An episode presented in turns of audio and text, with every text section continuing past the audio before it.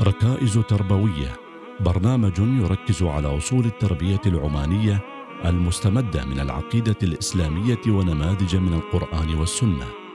مع المرشدة الدينية إيمان المسكرية من دائرة التعليم والإرشاد النسوي بوزارة الأوقاف والشؤون الدينية.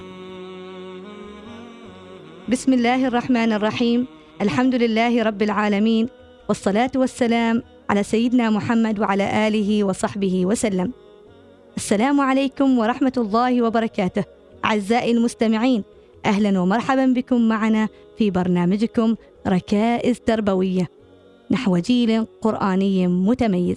حلقة اليوم هل للنية عند طلب الولد دور في مستقبله؟ نذر الولد في سبيل الله. إذ قالت امرأة عمران رب إني نذرت لك ما في بطني محررا فتقبل مني. إنك أنت السميع العليم. فلما وضعتها قالت رب إني وضعتها أنثى والله أعلم بما وضعت. قالت رب إني وضعتها أنثى والله أعلم بما وضعت وليس الذكر كالأنثى وإني سميتها مريم وإني أعيذها بك وذريتها من الشيطان الرجيم.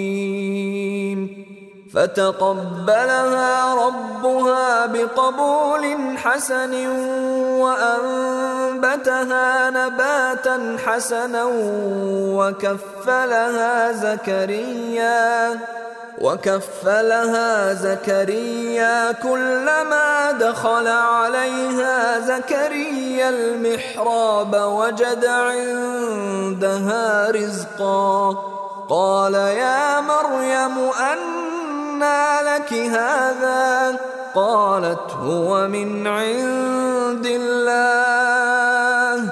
إن الله يرزق من يشاء. بغير حساب. من منكن أيتها الأمهات الكريمات من تخاطب ربها مباشرة بعد الوضع بخصوص مولودها؟ تعلمنا أيتها الأمهات كيفية الخطاب مع الرب بخصوص أولادكن. نكمل حلقة اليوم عند الآية وإني سميتها مريم. من الواضح أنها سمتها هذا الاسم الحسن مجرد ولادتها. ولا بد أن هذا الاسم الجميل معنى تريد أن يتحقق في بنتها وهذا شأن المربيات الناجحات. وهنا أيضا ملمح هام وهو أنها لم تستغرق طويلا من الوقت في التفكير في الخطر الذي يحدق بمستقبل ابنتها بل سارعت فورا إلى الإجراءات الإيجابية كما فعلت أم موسى. فبادرت إلى تسمية بنتها واختيار الاسم الذي ترجو أن يكون له جميل الأثر في حياة ابنتها. أعيذها بك وذريتها. الأم الناجحة أعزائي المستمعين تعرف الخطر الذي يهدد أولادها وتعرف كيف تواجهه مستعينة بالله. والخطر هنا في هذه الحالة وفي كل حالة هو الشيطان الرجيم. والأم المباركة لا تخاف على ابنتها وحسب بل وتتطلع إلى أجيال وأجيال قادمة كلها في طاعة الله. فكأنها تريد أن تكون شجرة تحمل الفروع والثمار المباركة عبر الزمان. فتقبلها ربها بقبول حسن. تقبلها ربها ولم يقبلها فحسب. ففيه مبالغة في القبول والقبول ليس قبولا عاديا وإنما قبولا حسن مكافأة لنيتها الحسنة. وفي هذه استجابة مباشرة لدعائها أو لكلامها ومناجاتها. ولا يزال ينتظرها المزيد. ونلاحظ أيضا أن الرب سبحانه وتعالى أضافها إلى نفسه. فلم يقل تقبلها الله أو تقبلها الرب؟ بل قال ربها. وفي هذا وصف للحالة التي وصلت إليها مع الله والقرب الذي ليس يشبهه قرب. فهل تطمعن أيتها الأمهات الكريمات في مثل تلك المكانة؟ وكيف نصل إلى ذلك؟ ألستن تحفظن حديث وإن أتاني يمشي أتيته هرولة؟ فالبداية إذن من قبلكن. والله سبحانه وتعالى سريع القبول عظيم المكافأة. كما رأيتن ما حدث مع هذه الأم. وأنبتها نباتا حسنا.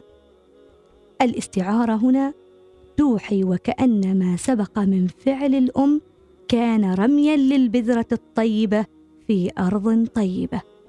وأن ثمرة ذلك هي أن تنبت البنت نباتا حسنا. والدلالة هنا واضحة. أعزائي المستمعين فكأن صلاح الذرية معتمد أكثر ما يكون على تلك المقدمات التي ذكرناها آنفا وهي الدعاء لهم وتجريدهم لله تعالى ولخدمة دينه وكثرة التعبد لله تعالى وذكره في كل حال. وكفلها زكريا فلا أقل إذن أن يراعيها نبي من أنبياء الله ويقوم على خدمتها وكيف لا؟ وهذا شأن أمها الصالحة. فإن كانت الأم قد حررتها لله ولم تحتفظ بها لنفسها وفضلت ربها على غريزة الأم الفطرية القاضية بالتعلق بالأبناء لأقصى درجة فكان الجزاء من الله بأن وكل لها من هو خير من أمها. ليقوم برعايتها وإصلاح شؤونها وتربيتها. أعزائي المستمعين القاعدة التربوية للقصة.